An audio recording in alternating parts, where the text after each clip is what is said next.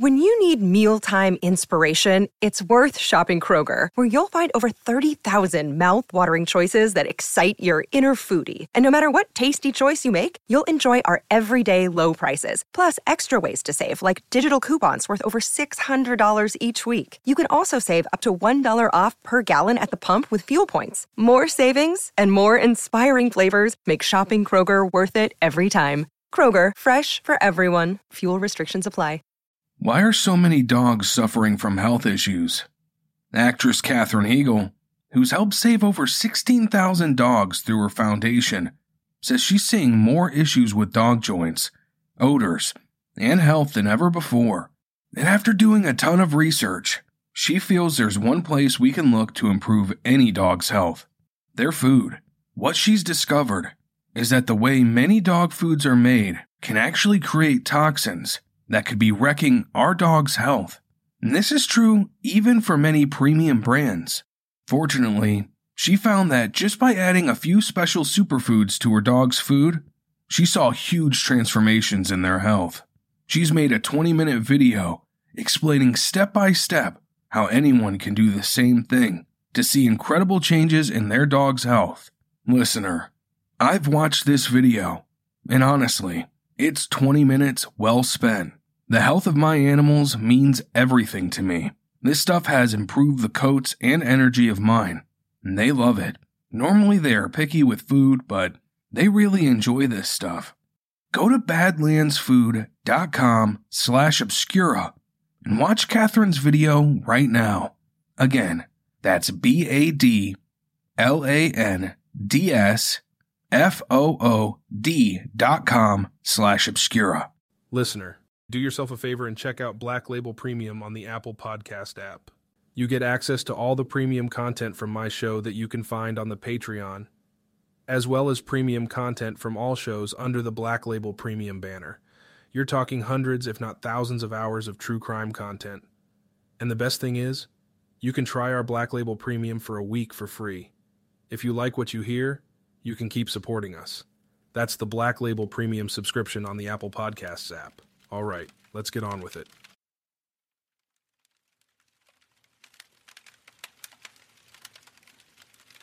Listener, the country of Belgium is one of the smallest yet most densely populated in Western Europe. Achieving independence back in 1830 and run as a constitutional monarchy, the country is bordered by France, the Netherlands, Germany, and the North Sea. Belgium is linguistically divided. To the north of the country, in the area also known as Flanders, residents make up over half the country's population and speak Flemish, a variant of the Dutch language. This part of Belgium is typically working class, with a greater proportion of the country's agricultural and industrial areas, but has enjoyed an economic boom thanks to the service industry. In the south of the country, also known as Wallonia, residents speak French. This is around one-third of the Belgian population. A small population near the German border in the east of the country speak German. The capital city of Brussels, in the center of the country, is the nation's administrative and commercial center. It's also home to the European Union headquarters, as well as those of NATO. Unlike the rest of Belgium, Brussels is officially bilingual, but most residents tend to speak French. Administratively, Belgium is unique. As a federal state, governing power is distributed between each of the three major regions of the country. This poses complex jurisdictional challenges when it comes not only to governance overall, but law enforcement in particular.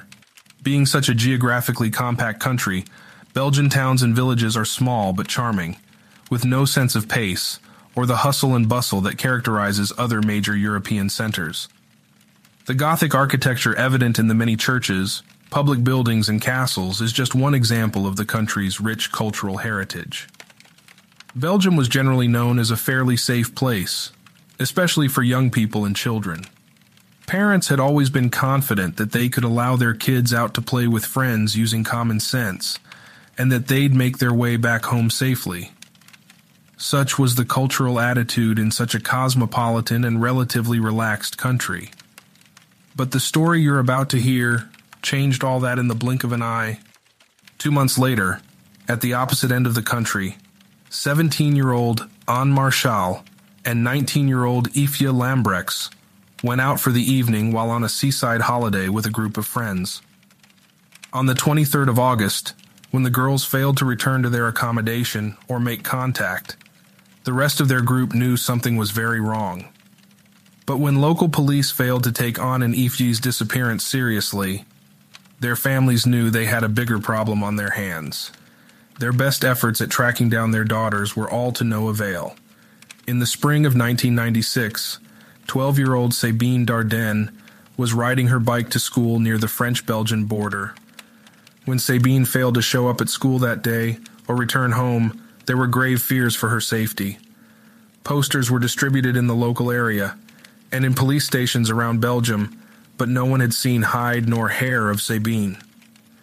It wasn't until August that same year, when 14-year-old Laetitia Delhez disappeared while walking home from her local swimming pool in southern Belgium, that things started to heat up in terms of a police investigation. Even though local police patrols around the country weren't aware of girls and young women who had gone missing in other parts of Belgium, one select police branch in the southern city of Charleroi did know. Not only that, but a specific suspect had been on their radar since the disappearance of Melissa and Julie. However, this hadn't been communicated to local investigating police at the time, following tip-offs by witnesses who had noted part of a license plate on a white van in the area when Laetitia was abducted. Officers identified the man. Investigators decided to bring him in for questioning about Laetitia's abduction. As they spoke to the man, a horrifying story started to unfold. The identity of the man, his history, and what he had to tell police would rock Belgian law enforcement, the judiciary, and the very fabric of Belgian society and its people to the core for years to come, in a way that no one could have ever expected. Now, let's get on with it. Welcome, listener. I'm glad you're here. Take a seat next to the fire.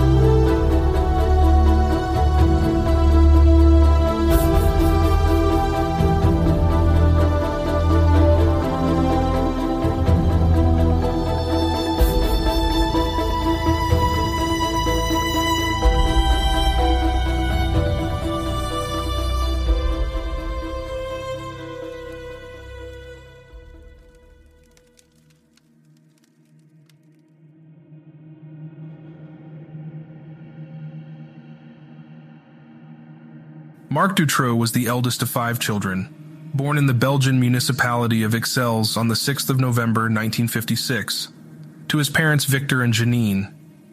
The couple were teachers, and soon after Marc was born, the family relocated halfway across the world to what was then known as the Belgian Congo in Central Africa. Given the extreme state of political upheaval in the colony that resulted in the Congo crisis, Victor and Janine took their children back to Belgium after several years. They settled in the village of Obeix, near the city of Charleroi, in the south of the country. It wasn't necessarily the most ideal place for a young family. Charleroi had initially been established as a large urban commercial and industrial center, but it was also grimy, gray, and rough. In between derelict bars and pubs, scrap metal dealers and car workshops were common. Over the years, Charleroi became a hotbed of crime and was known for its red light district frequented by sex workers and clients alike. The city also developed a reputation as an international hotspot for car theft committed in cahoots with police in countries over the Belgian border.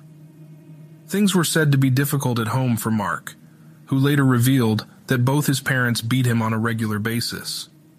Victor and Janine both had domineering personalities, and the police were often called to the Dutroux home in response to reports from concerned neighbors.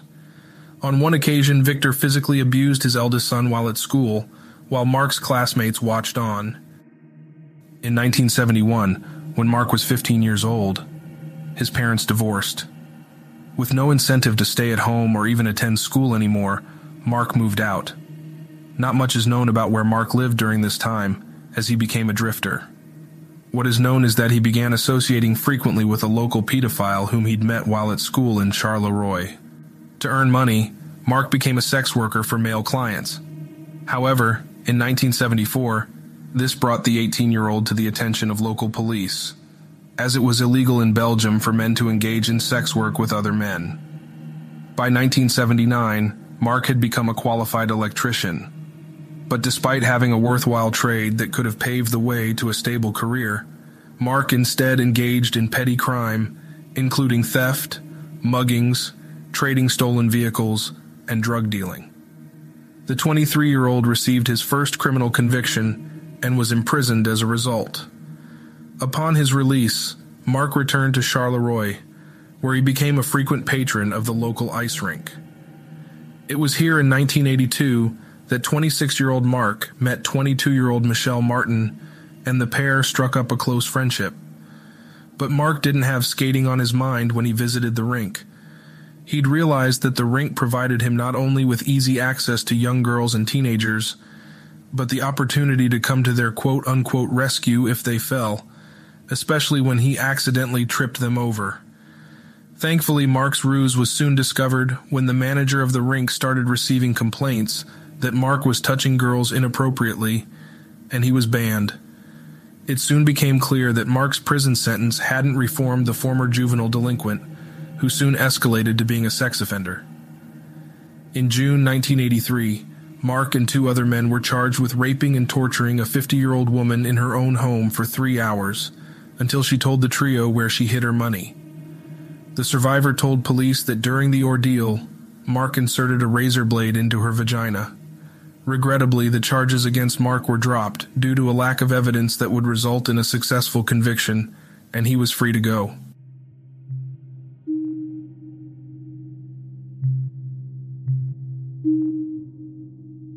In March 1985, 28-year-old Marc met a man by the name of Jean Van Peteghem. Jean lived in the same area of Charleroi as Marc, with his wife and young child, following his retirement from military service. At the time, Marc had a caravan set up across the road from his house. This is where Ja moved in after leaving his wife. It wasn't long before Marc enlisted Ja in his campaign of petty crime. After committing several thefts, Marc decided it was time to be more daring. On the 7th of June 1985, he and Ja abducted and raped an 11-year-old girl who was walking home alone from the local swimming pool.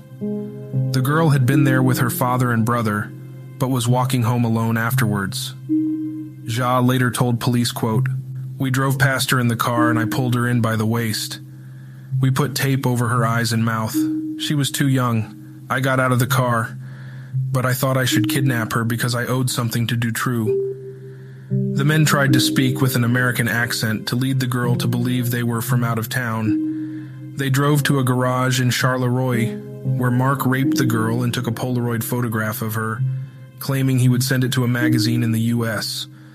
Marc threatened the girl that if she told anyone what had happened, he'd kill her, before dumping her near a Charleroi hospital. Marc decided to share the photo he'd taken with his friend Michelle Martin as proof of what he'd done.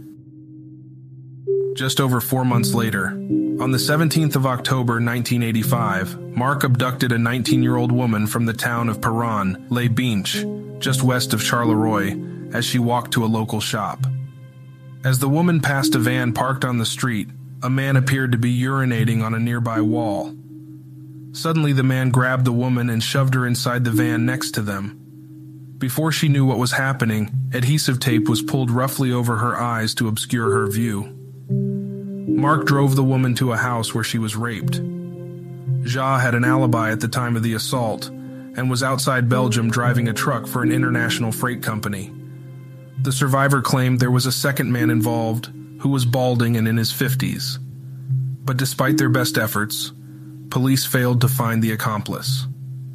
On the 14th of December 1985, An 18-year-old first-year medical student living in a village south of Charleroi had told her parents she'd be traveling to her university in Brussels to study for an upcoming test she had the following week.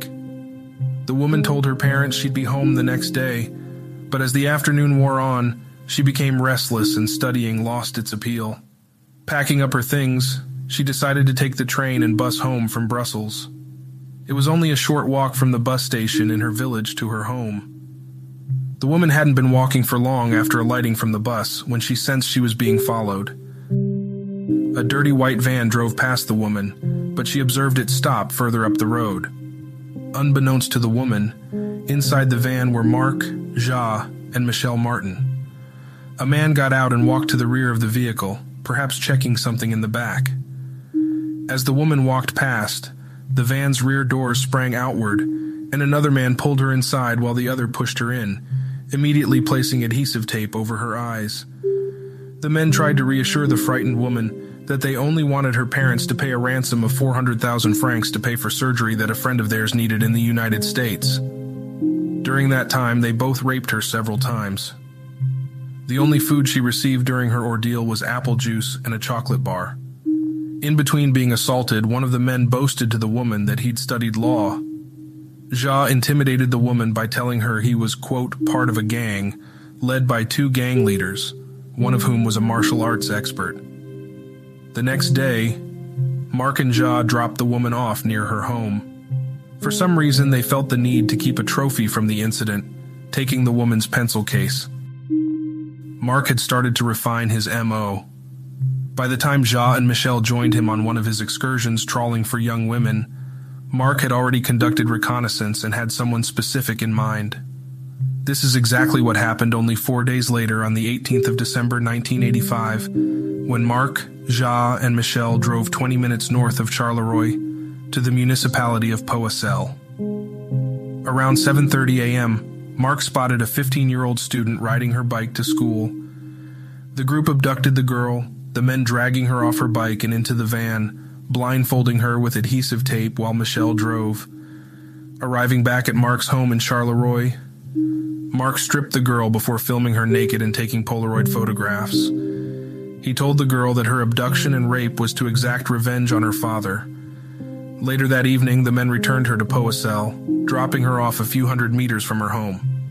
Before they let the girl out of the van, the men gave her 500 francs, telling her to go get a note from the doctor for school. Just over a month later, on the 31st of January 1986, Marc and some men who have still not been identified abducted another 18-year-old woman from the village of Obeix, where Marc had grown up. The woman had been walking along the footpath around 10:15 p.m. when the group pulled up beside her in Marc's vehicle, dragged her into the car, and covered her eyes with tape. This time the men didn't wait to get back to Charleroi.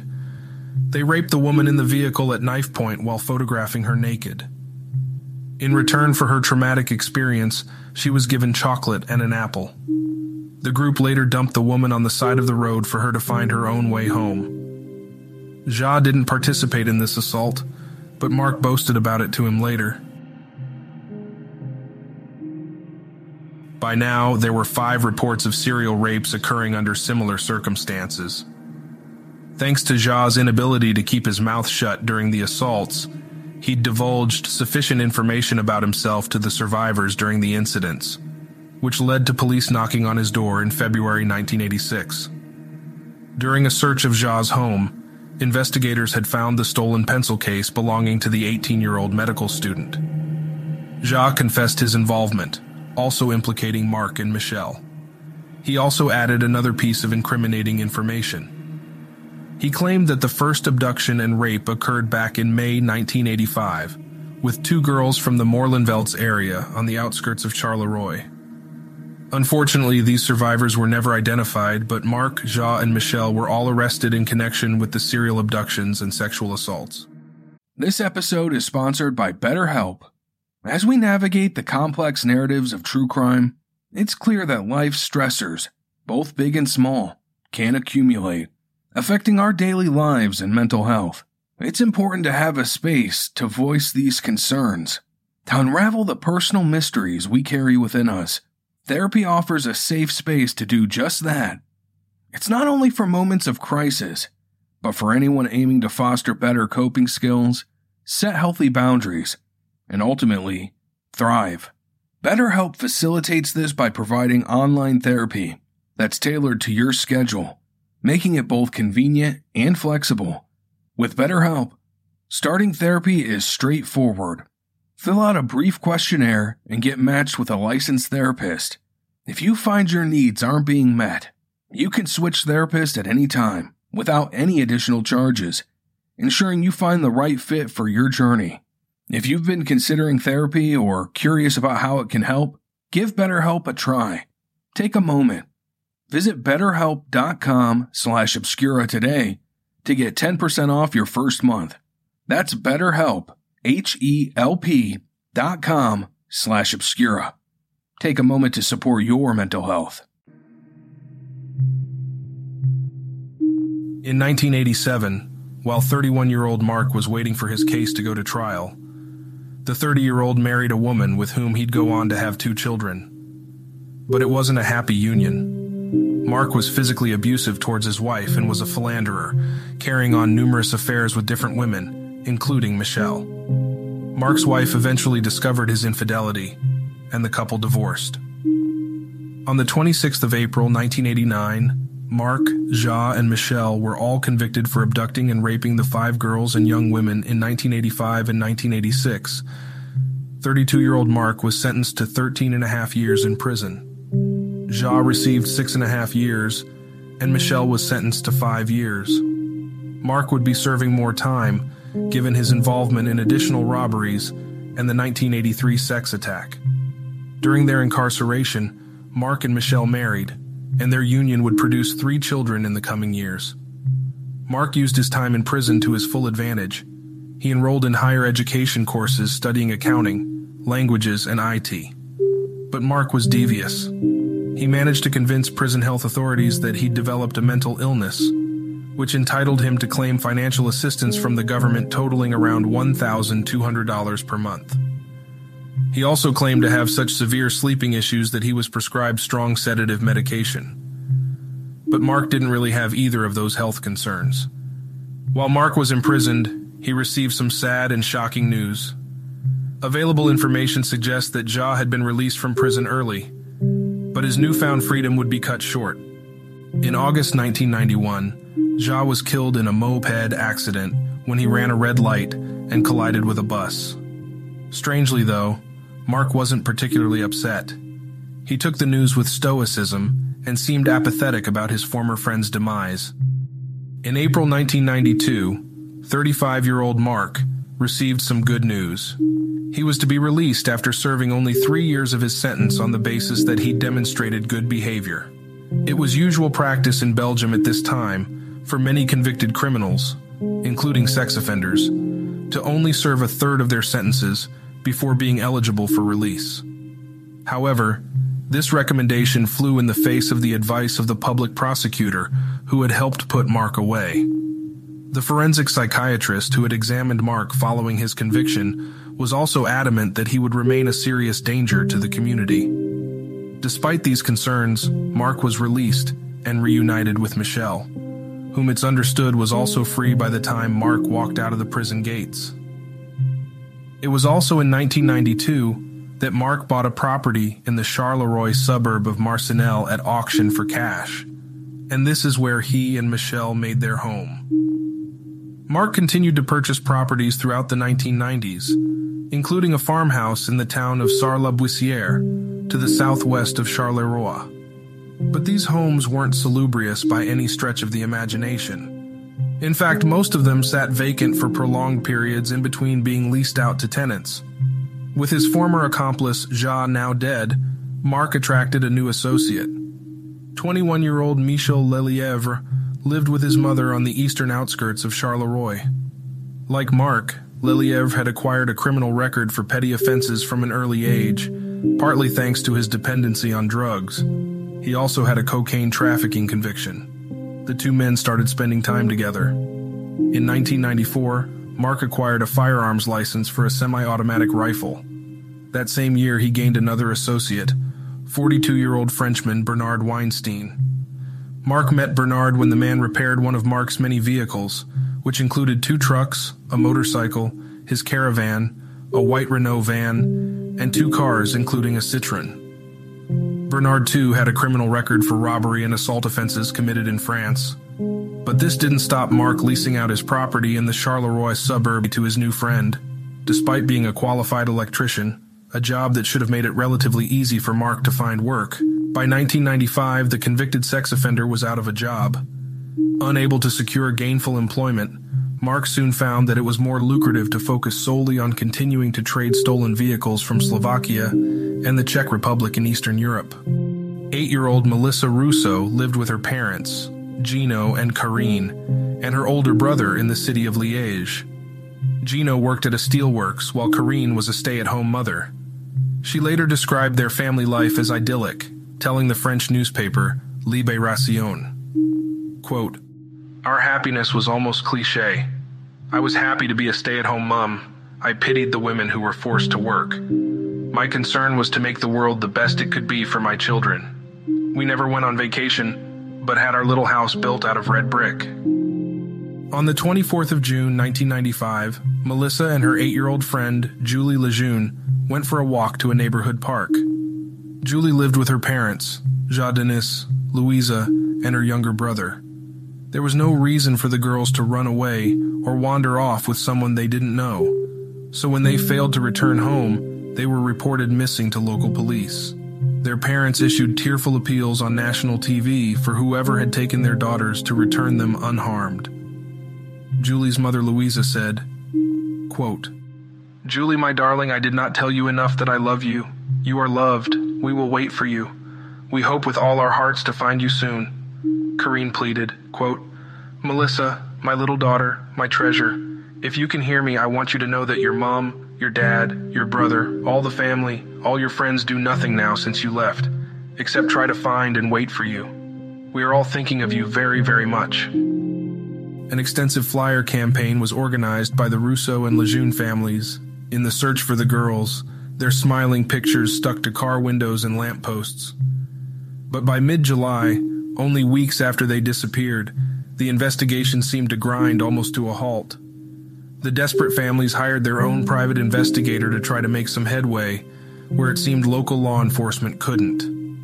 When the investigator later retraced the girls' steps, it was believed that Melissa and Julie had likely walked through the park to a flyover near their neighborhood, so they could wave at the passing traffic on the motorway below. What happened next was anyone's guess. A few weeks later, a man decided to contact the police in response to appeals for information about the missing 8-year-olds. The man had confided in a friend that he had spotted Melissa over the border in Holland after she'd been abducted. The man was on his way to the police station to speak with officers about Melissa's disappearance when he fell in front of a train and was killed.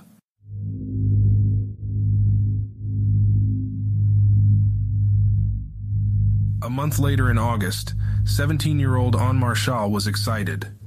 She was about to head off on her first holiday to the northwest coastal town of Westend in the north of the country with her friends, unsupervised. Anne's parents, Paul and Betty, understandably had reservations, but in the end they agreed to allow Anne to go. After all, she was nearly 18 and would be going with one of her closest friends, 19-year-old Eefje Lambrecks. The girls had both grown up in the North Belgian province of Hasselt. Like Anne, Eefje had one sibling and grew up with her parents, Ja and Rachel. The girls set off on their holiday, and on the evening of the 22nd of August, Anne and Eefje rode their bikes to the Westend tram stop. There, they caught the light rail to attend a hypnotist show at the casino in the nearby town of Blankenberge. During the show, the pair were lucky enough to be selected to go on stage and be hypnotized by the illusionist. The performance ended without incident, and the girls left the casino, being captured on CCTV at 11:30 p.m., walking through the foyer towards the exit. The last tram back to Westendie departed at 11:44 p.m., but Anne and Eefje missed it. It's not known why, but the girls didn't leave Blankenberge until the last tram out for the evening altogether, departing at 12:44 a.m. This tram, though, was headed towards Ostend, a 25-minute drive away from Westend, where it arrived at 1:18 a.m. and the girls alighted. But when An and Eefje's friends awoke the next day, the girls weren't home. Concerned, they set out looking for their friends. They discovered the girls' bikes at the tram stop where they'd left them the previous evening, but there was no sign of An or Eefje. Now extremely worried, the group contacted their parents as well as the Marchals and the Lambrecks. Understandably, the girls' parents were frantic, but when their disappearances were reported to local police, the families were dismissed.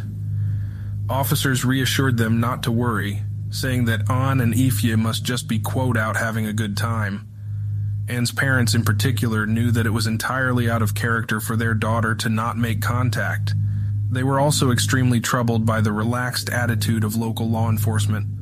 The families resigned themselves to the fact that if any progress was to be made in tracking down An and Eefje, they would need to spearhead it themselves. As far as Westend local police were concerned, there was no need to appeal for help from the public by arranging a reenactment of the last evening An and Eefje were seen.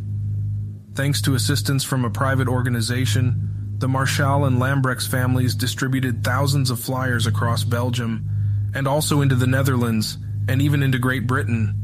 The girls' pictures could be seen in shop windows everywhere, even stuck to trees. As the families conducted further inquiries, they discovered that the driver of the last tram to Ostend was certain he saw the girls aboard that night. Another man who was finishing night shift in the area claimed he saw An and Eefje around 1:20 a.m. All the while, it appeared that no one in law enforcement had made a connection between the disappearances of Julie and Melissa with that of An and Eefje. On the face of it, two separate perpetrators could have been responsible. Melissa and Julie were only 8 years old and had disappeared from the southeast of Belgium, while An and Eefje were young women who were last seen on the northwest coast, a 2.5-hour drive away at the opposite end of the country. But there was another complicating factor. In 1995, Belgium had three separate police authorities. At the top of the food chain was the judicial police, who were attached to the offices of the public prosecutors. Next down the line were federal police, also known as the National Gendarmerie. Local police forces made up the final part of Belgium's law enforcement structure. Instead of working collaboratively, these three authorities not only operated independently, but actively distrusted each other and regularly withheld information from each other, even if a serious crime was being investigated. This resulted in conflict between agencies, and instead of a collegiate culture of cooperation, there was a strong element of divisiveness and competition. It was against this backdrop that the disappearances of Melissa, Julie, An, and Eefje occurred. A few weeks after An and Eefje's disappearance, police conducted a cursory search of the northwest Belgian coast, and even traveled as far afield as Spain, but found nothing. One police officer who had been working on investigating Melissa and Julie's abductions had called for the scope of police inquiries to be broadened. Sadly, the same month An and Eefje disappeared, the officer was found dead, having been killed by a gunshot to the head. His death was ruled as a suicide.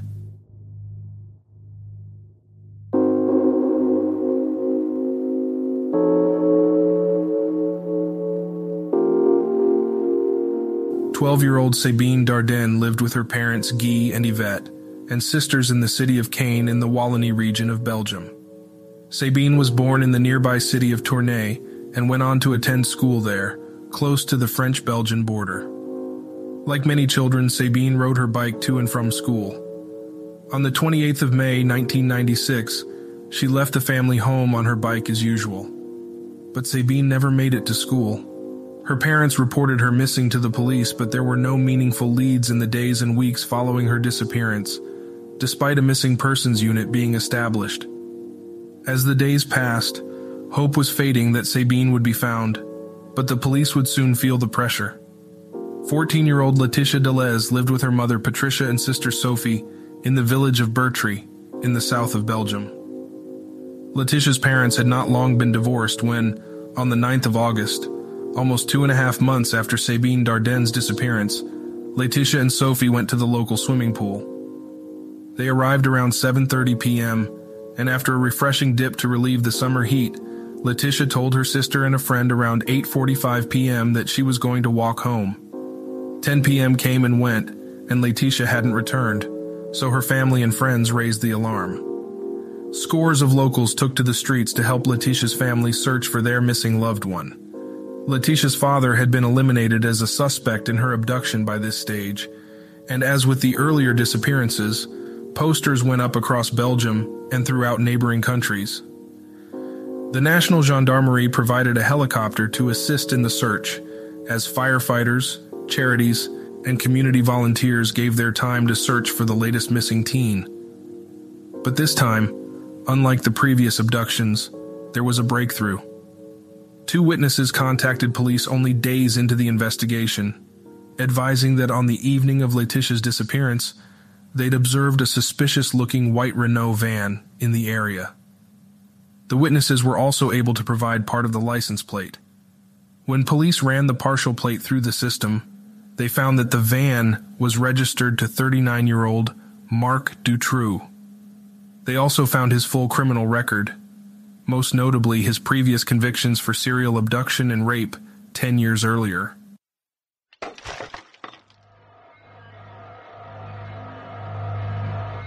On the 12th of August, 3 days after Laetitia was last seen, the Charleroi National Gendarmerie called Marc in for questioning. They also decided to interview his wife Michelle and 25-year-old associate Lelièvre. But Marc refused to cooperate with investigators, so officers set to work over the following days, interrogating Michelle and Lelièvre.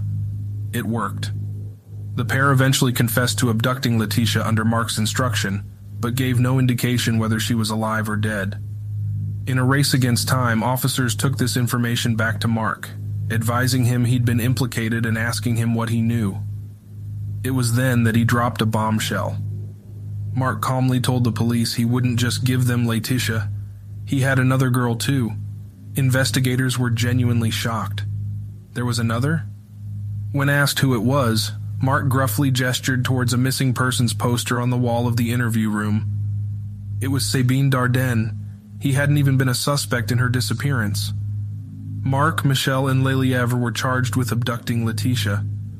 When investigators arrived at Marc's home in Marcinelle on the 15th of August, he led them down to the cellar.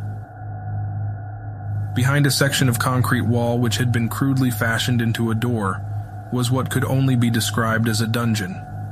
The door was open. Inside, two shelves on the rear wall held a portable TV and some bottles. It was squalorous at best. Huddled under a blanket on filthy bedding on the floor were Sabine and Laetitia.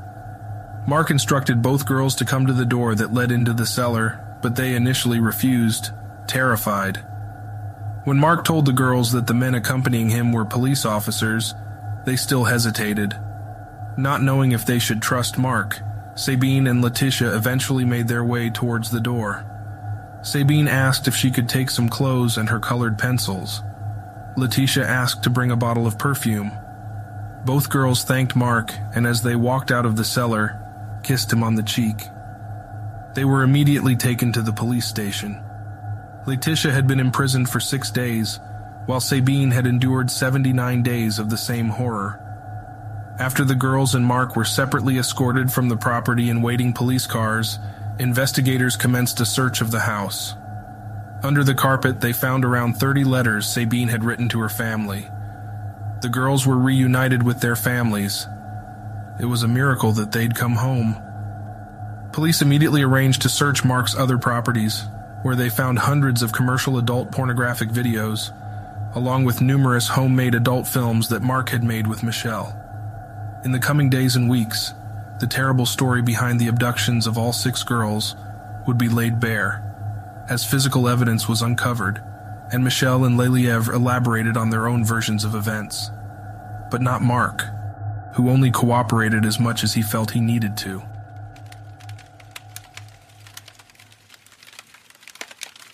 The full and hideous account of events, drawn from police records, witness and survivor evidence, and confessions, would leave Belgians and the world aghast.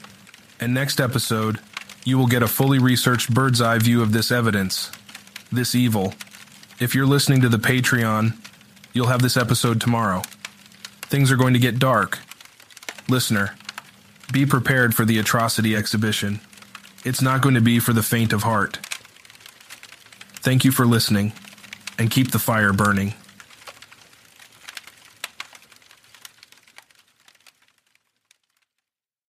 When you need mealtime inspiration, it's worth shopping Kroger, where you'll find over 30,000 mouth-watering choices that excite your inner foodie. And no matter what tasty choice you make, you'll enjoy our everyday low prices, plus extra ways to save, like digital coupons worth over $600 each week. You can also save up to $1 off per gallon at the pump with fuel points. More savings and more inspiring flavors make shopping Kroger worth it every time. Kroger, fresh for everyone. Fuel restrictions apply.